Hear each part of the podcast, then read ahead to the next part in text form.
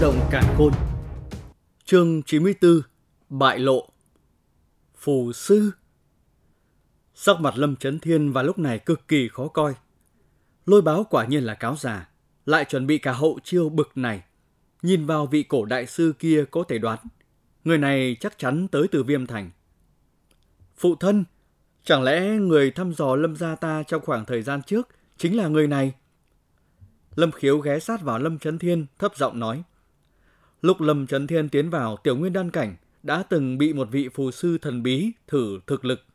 Bây giờ Lôi gia lại trùng hợp mời tới một vị. Đương nhiên, Lâm Khiếu phải liên tưởng hai người này là một rồi. Không chắc lắm. Lâm Chấn Thiên lắc đầu. Sắc mặt của hắn lúc này không còn bình thản ung dung như trước nữa. Chiêu này của Lôi Báo đúng là nằm ngoài dự đoán của hắn.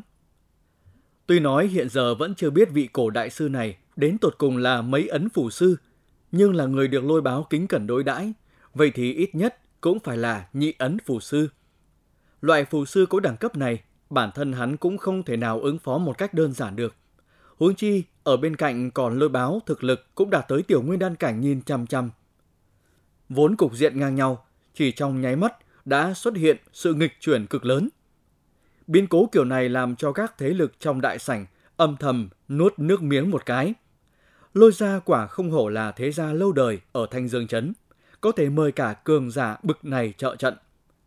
Hà hà, không nghĩ tới một cái Thanh Dương Trấn nho nhỏ mà lại có tận hai vị cường giả tiểu nguyên đan cảnh. Xem ra nơi này đúng là một khối phong thủy bảo địa.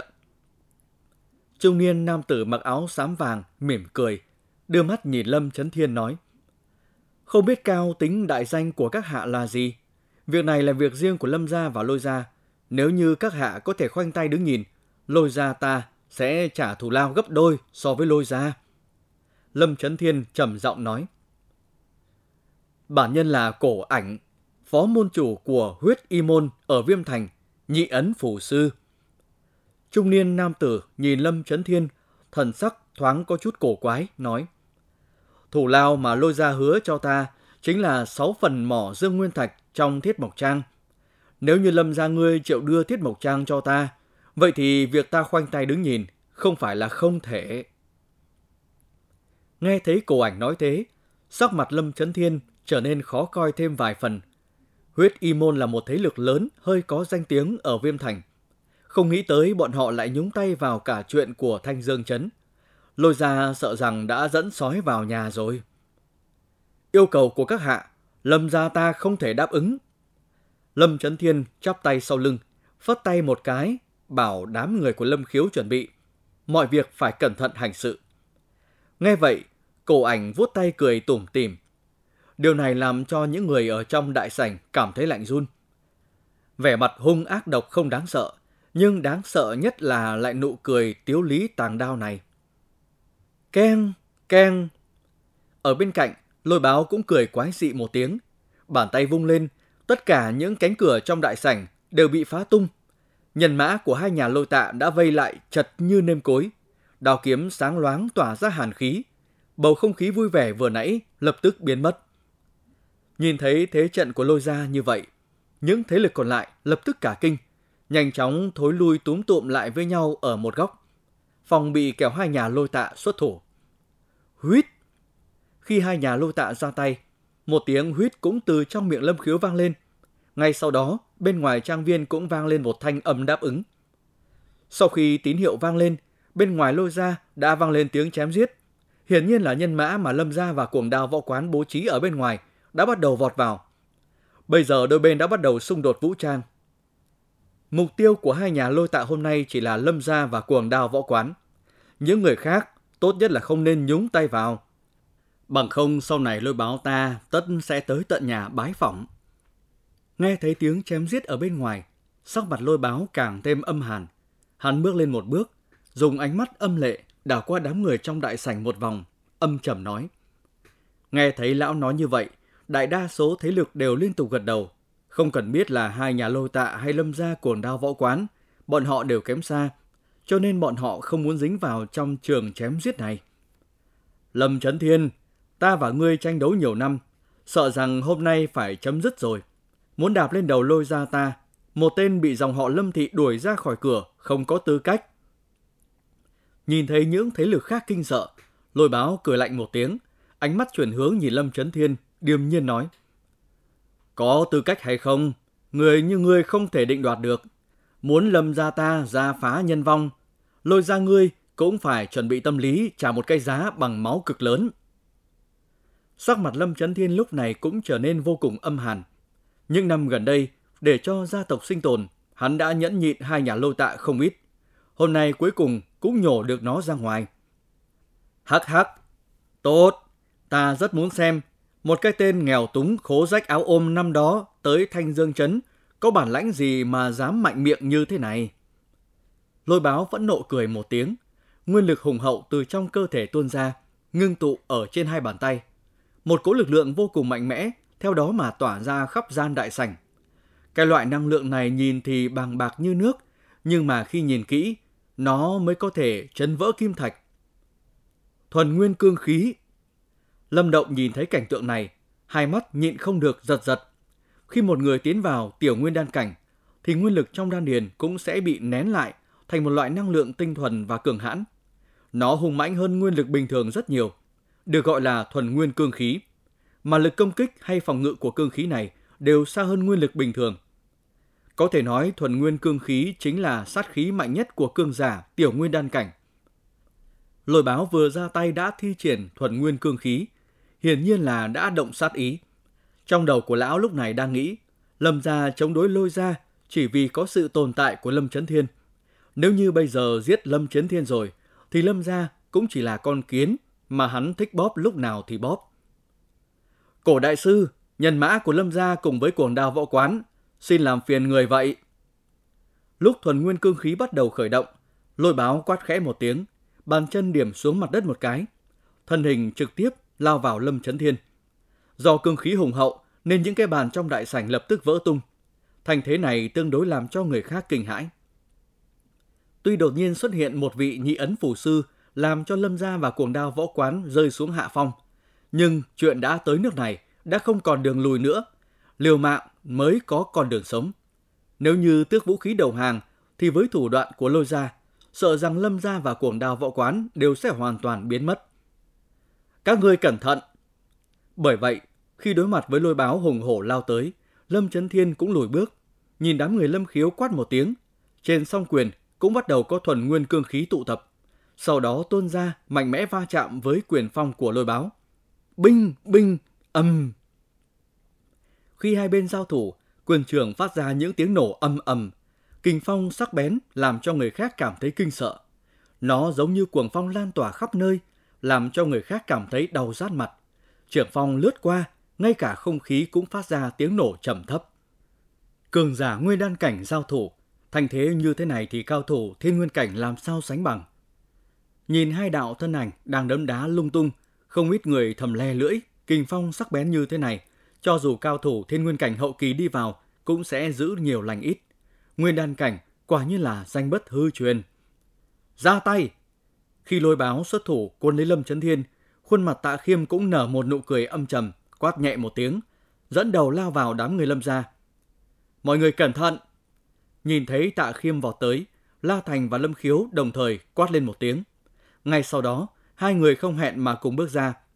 Nguyên lực hùng hậu bộc phát, làm cho thế công của Tạ Khiêm hơi chậm lại. "Hai gã thiên nguyên cảnh hậu kỳ." Ánh mắt Tạ Khiêm có chút kinh dị nhìn thoáng qua Lâm Khiếu. Hiển nhiên là không ngờ Lâm Khiếu lại tiến bộ tới mức bước chân vào thiên nguyên cảnh hậu kỳ. "Ha ha, thiên nguyên cảnh hậu kỳ, có gì phải kinh ngạc?" Ngay lúc Tạ Khiêm đang kinh ngạc, thì một thân ảnh màu xám vàng nhẹ nhàng lao tới, đứng trước mặt Lâm Khiếu và La Thành. Cái thanh âm điềm nhiên này làm cho Tạ Khiêm vui vẻ. "Hai người này giao cho ta đối phó, các ngươi dùng tốc độ nhanh nhất giải quyết những người còn lại là được." Cổ Ảnh cười tủm tỉm nhìn Lâm Khiếu và La Thành, sau đó nghiêng đầu nhìn Tạ Khiêm nói: "Ha ha, vậy đành làm phiền Cổ đại sư rồi." Tạ Khiêm cười, nhìn về phía Lâm Khiếu quái dị cười một tiếng, sau đó mang theo đám nhân mã của mình rời khỏi phạm vi của hai người. "Hừ." Nhìn thấy đám người của Tạ Khiêm tản ra, Lâm Khiếu và La Thành cũng hừ lạnh một tiếng, liếc mắt nhìn nhau. thân hình tách ra, đồng thời lao về phía Tạ Khiêm. Vù! Nhưng mà thân hình của họ mới chỉ cử động, kình phong sắc bén đã đột nhiên phóng tới trước mặt, khiến cho hai người phải vội vã dừng bước, nhanh chóng lùi lại mấy bước mới tránh được. Cổ Ảnh, hai tay ôm ngực, ở trước mặt hắn có hai đạo kiếm phong giống như hai con rắn đang lượn quanh thân hình. Chân hắn lúc này cách mặt đất khoảng nửa tấc, một cỗ lực lượng khổng lồ vô hình bao phủ toàn thân, làm cho Lâm Khiếu và La Thành cảm nhận được áp lực vô cùng to lớn. Đám người ở Thâm Sơn cùng cốc như các ngươi chắc chưa bao giờ nhìn thấy thực lực của phù sư. Cũng được, hôm nay ta cho các ngươi được đại khai nhãn giới. Cổ Ảnh trêu tức nhìn hai người, một ngón tay của hắn điểm ra, hai đạo kiếm phong vốn đang vờn quanh thân hình hắn biến thành hai đạo bạch mang, dùng tốc độ nhanh như cắt đâm vào Lâm Khiếu và La Thành. Cẩn thận! Tốc độ của kiếm phong này đúng là kinh nhân, cho dù là Lâm Khiếu và La Thành cũng chỉ thấy trước mặt lóe lên một điểm sáng, sau đó đã thấy hàn mang vọt tới. Thân hình của hai người đều nhanh chóng lùi lại phía sau. Đông! Nhìn thấy hai người trước mặt tách ra để tránh công kích, Cổ Ảnh cười nhạt. Một cỗ tinh thần ba động đột nhiên khuếch tán, hung hăng đập thẳng vào thân hình của Lâm Khiếu và La Thành, chui vào trong thần trí, khiến cho hai người trở nên hoảng hốt, bước chân trở nên chậm chạp, thế tránh né cũng vì vậy mà giảm đi. Suy! Trong lúc thần trí hai người đang hoảng hốt, thì hai đạo bạch mang đã lao tới. Khi Lâm Khiếu và La Thành lấy lại được tinh thần, thì hai đạo bạch mang đã ở trước yết hầu, nhưng lại không đâm vào, mà cứ nhứ nhứ, giả bộ muốn đâm. Không hề có lạc thú chiến đấu. Cổ Ảnh nhìn về phía hai người đang kinh hãi thất sắc cười cười. Đồng ngón tay khẽ động, kiếm phong đâm mạnh xuống. Đinh! Nhưng mà khi hai đạo kiếm mang sắc bén sắp đâm thủng yết hầu Lâm Khiếu và La Thành, thì đột nhiên có hai đạo hắc mang lao tới, cực kỳ chuẩn xác, đánh thẳng vào hai đạo kiếm phong kia, làm cho chúng bay ra ngoài. À! Biến cố đột nhiên xảy ra làm cho Cổ Ảnh, Lâm Khiếu, La Thành, ba người giật mình. Họ đồng thời đưa mắt nhìn hai đạo hắc mang đang xoay tròn trên không trung, sau đó nhìn về phía sau lưng. Lúc ba người nhìn đạo hắc mang, sau đó nhìn về phía sau, phát hiện ra một thiếu niên bình tĩnh đứng đó. Mấy đạo hắc mang đang bay quanh thân hình của hắn, chậm rãi xoay tròn. Động Nhi! Nhìn thấy người xuất thủ, Lâm Khiếu kinh hãi bật ra một tiếng. Trên khuôn mặt hiện lên sự ngạc nhiên vô cùng. Nhìn thấy sắc mặt khiếp sợ của Lâm Khiếu, trong lòng Lâm Động cũng có chút bất đắc dĩ. Vốn hắn không muốn bại lộ, nhưng mà Lôi gia lần này lại mời tới phù sư, bắt hắn ở vào tình thế không xuất thủ không được. Lâm Động nhìn chằm chằm vào Cổ Ảnh, hàn mang trong mắt hiện lên. Lúc nãy hắn đã suýt lấy đi tính mạng của Lâm Khiếu và La Thành. Thiếu niên giơ tay lên, chỉ vào Cổ Ảnh, nhẹ giọng nói: "Phụ thân, giao hắn cho con đi." Chuyện các bạn đang nghe được sản xuất từ kênh YouTube Đọc Mãi. Chương 95: Phù sư quyết đấu. Nghe thấy Lâm Động nói thế, Lâm Khiếu cũng cả kinh. Vừa định nói thì lại nhìn thấy khuôn mặt nghiêm túc của con mình. Lời nói vừa ra tới miệng đã phải nuốt trở lại. Hiện giờ, Lâm Động đã mang lại cho hắn một cảm giác khác xa so với dĩ vãng. Hơn nữa, hắn còn cảm nhận được một loại áp lực từ thân hình của Lâm Động tỏa ra. Cái loại áp lực này không khác gì so với Cổ Ảnh. Đúng là không ngờ ở cái Thanh Dương trấn nhỏ nhoi này lại có một vị phù sư trẻ tuổi tới như vậy. Trong lúc Lâm Khiếu kinh ngạc thì ánh mắt Cổ Ảnh đã nhìn chằm chằm vào Lâm Động. Một lát sau, khuôn mặt đang cười cợt của hắn đã hiện lên sự kinh ngạc, chậm rãi nói: "Phù sư?" Nghe vậy trong lòng Lâm Khiếu và La Thành đều kinh hãi, không biết nói gì nhìn Lâm Động. Bọn họ đều biết Lâm Động tu luyện nguyên lực rất nhanh, nhưng không có ai phát hiện ra Lâm Động còn một cái thân phận phù sư. Phù sư? Lẽ nào vị phù sư thần bí ở Thiết Mộc Trang thử thực lực của phụ thân không phải ai khác mà chính là Lâm Động? Lâm Khiếu đương nhiên cũng là người tinh nhanh, thoáng cái đã nghĩ tới vị phù sư thần bí đã xuất thủ ở Thiết Mộc Trang trước kia. Sau đó hắn thở dài một hơi, có chút giờ khóc giờ cười, bởi vì hắn vẫn coi Lâm Động là một đứa trẻ. Nếu như là thực, thì sợ rằng thực lực của Lâm Động cũng đã có thể sánh ngang với cao thủ tiểu nguyên đan cảnh. Lâm Khiếu vẫn nhớ rõ những đánh giá của Lâm Chấn Thiên đối với vị phù sư hồi trước. Trong lòng lập tức dâng lên sự tự hào và vui mừng, đồng thời cũng cảm thấy chấn động. Không ai có thể ngờ Lâm Động không chỉ có thiên phú trong việc tu luyện nguyên lực, mà còn có một thiên phú tuyệt vời trong lĩnh vực tinh thần lực thâm ảo. Lâm Khiếu hắn có người con người cháu như thế này, đúng là trời ban phúc lớn. La Thành đứng bên cạnh cũng ngưng mắt nhìn Lâm Động, trong lòng thở dài một hơi. Trong lòng hắn cũng dâng lên một sự hâm mộ. Lâm gia có người này thì chắc chắn một Thanh Dương Trấn nhỏ nhoi không thể hạn chế được. Đối với sự kinh hãi của mọi người, Lâm Động không có thời gian giải thích, nhìn chăm chăm vào Cổ Ảnh ở trước mặt. Phù sư đối chiến vô cùng nguy hiểm. Hơn nữa Cổ Ảnh đâu phải là phù sư bình thường, mà là một gã nhị ấn phù sư. Đẳng cấp của người này đương nhiên là cao hơn Lâm Động. Mong là đối phương tiến vào nhị ấn chưa lâu, chứ nếu không thì hôm nay Lâm Động gặp phiền phức lớn rồi. Phụ thân, các người đi giúp những người khác đi. Lâm Động nhẹ giọng nói. Được, con cẩn thận một chút. Lúc này Lâm Khiếu cũng hiểu, hắn ở lại đây cũng chẳng giúp được Lâm Động gì cả. Lâm Động nếu như đã là một phù sư, vậy thì cho dù không cách nào đánh bại Cổ Ảnh, cũng có thể kiềm chế một thời gian. Tới lúc đó, với việc hai vị cao thủ thiên nguyên cảnh hậu kỳ xuất thủ, hai nhà Lôi Tạ chắc chắn sẽ gặp tổn thất không ít. Sau khi trả lời, Lâm Khiếu và La Thành liếc mắt nhìn nhau, sau đó cẩn thận từng ly từng tí lui về phía sau. Cổ Ảnh liếc mắt nhìn hai người, hai thanh kiếm phong sắc bén vẫn quay tròn quanh người. Hai ngón tay hắn giật giật, nhưng mà không dám ra tay, tất cả sự chú ý của hắn đều dồn vào người thiếu niên trước mặt. Tuy nói Lâm Động chỉ là một thiếu niên, nhưng Cổ Ảnh lại cảm nhận được từ trên người của thiếu niên này tán phát ra một cỗ tinh thần ba động không kém. Bây giờ chắc ngươi vẫn chỉ là một vị nhất ấn phù sư đúng không? Với độ tuổi này mà có thành tựu như vậy, thực không dễ dàng. Cổ Ảnh nhẹ nhàng vuốt một đạo kiếm phong, lạnh lùng cười nói. Sau đó này, ngươi chắc chắn có thành tựu không kém. Nhưng mà hiện giờ ngươi không phải đối thủ của ta. Hơn nữa, ta lại là người không thích lưu hoạn. Hôm nay giúp Lôi gia diệt Lâm gia, đại thù phải xong. Cho nên đừng có trách ta thủ đoạn độc ác. Nói đến câu cuối cùng, trên khuôn mặt tươi cười của Cổ Ảnh phát ra sát ý khiến cho người khác lạnh buốt trái tim. Lâm Động im lặng không nói, cũng không trả lời hắn bất cứ điều gì. Bản mệnh phù ấn trong Nê Hoàn Cung đang chấn động rất nhỏ.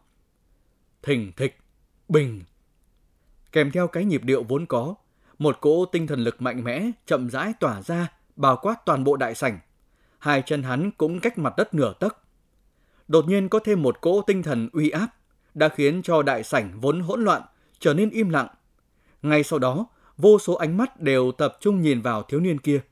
Khi họ nhìn thấy thiếu niên này và Cổ Ảnh, hai chân cùng cách mặt đất nửa tấc, trong lòng không nhịn được mà hít một hơi lạnh. Phù sư, là tên tiểu tử Lâm gia kia, hắn lại là một gã phù sư. Vô số thế lực hai mặt nhìn nhau, Lâm gia này còn ẩn chứa bao nhiêu lực lượng nữa đây? Một gã cược giả, tiểu nguyên đan cảnh, một gã phù sư, thực lực bực này đã có thể đặt chân ở Viêm Thành được rồi. Tới lúc này, bọn họ mới phát hiện, hóa ra trường giao phong này ai thắng ai bại, đúng là không thể nói trước. Lâm gia từ từ bộc lộ lực lượng, làm cho cục diện lại xoay chuyển. Trong đại sảnh, có một cỗ lực lượng do quyền trưởng giao phong tán phát ra bốn phía. Kình phong thổi tới làm cho mặt đất có những vết nứt. Sau đó Lâm Chấn Thiên và Lôi Báo đồng thời lui về phía sau mấy bước. Thân hình hai người vừa mới đứng vững, định một lần nữa lao vào nhau, thì đúng vào lúc này, bọn họ cũng cảm nhận được một loại tinh thần uy áp ập tới. Hai người giật mình, vội vàng quay đầu. Khi bọn họ phát hiện ra tinh thần uy áp kia từ đâu tới, thì sắc mặt cả hai đều đại biến. Tinh thần lực thật mạnh, điều này sao có thể? Lâm Chấn Thiên trợn mắt há mồm nhìn vào thân ảnh thiếu niên kia. Cỗ tinh thần lực cường hãn này, hắn có chút quen thuộc. Quen thuộc? Nghĩ đến đây, Lâm Chấn Thiên ngạc nhiên một chút, bỗng nhiên nhớ ra một điều gì đó, trên mặt lộ vẻ cổ quái. Tiểu tử thối này vẫn còn che giấu, vậy thì nó chính là người thử thực lực của ta ngày trước, không thể là người khác. Trong lòng mặc dù có chút dở khóc dở cười, nhưng trong mắt Lâm Chấn Thiên lại hiện lên vẻ vui mừng như điên. Lần này Lôi ra mời Cổ Ảnh là một chuyện cực xấu với bọn họ. Một gã nhị ấn phù sư, cho dù là bản thân hắn cũng khó mà chống đỡ được, nhưng mà may mắn là Lâm gia bọn họ lại có một Lâm Động, một tên chuyên che giấu. Ha ha, Lôi Báo, Chẳng phải là ngươi mời người khác tới hủy diệt Lâm gia chúng ta hay sao? Lâm Chấn Thiên đưa mắt nhìn Lôi Báo. Lúc này sắc mặt Lôi Báo đang cực kỳ khó coi, cười lạnh nói. Hắc, lão quỷ, ngươi đắc ý cái gì? Thằng tiểu xúc sinh này có là phù sư thì sao? Chẳng lẽ nó đấu lại được với Cổ Ảnh? Đợi tới lúc Cổ Ảnh giải quyết tên tiểu tử kia, ta xem ngươi còn vui mừng kiểu gì nữa đây. Tuy rằng lúc đầu có hơi chấn kinh, nhưng Lôi Báo lại nhanh chóng khôi phục bình tĩnh, châm chọc lắc đầu. Hắn không tin Lâm Động có thể chống lại được Cổ Ảnh đã có thực lực nhị ấn phù sư. Trong lòng Lâm Chấn Thiên cũng giật thót.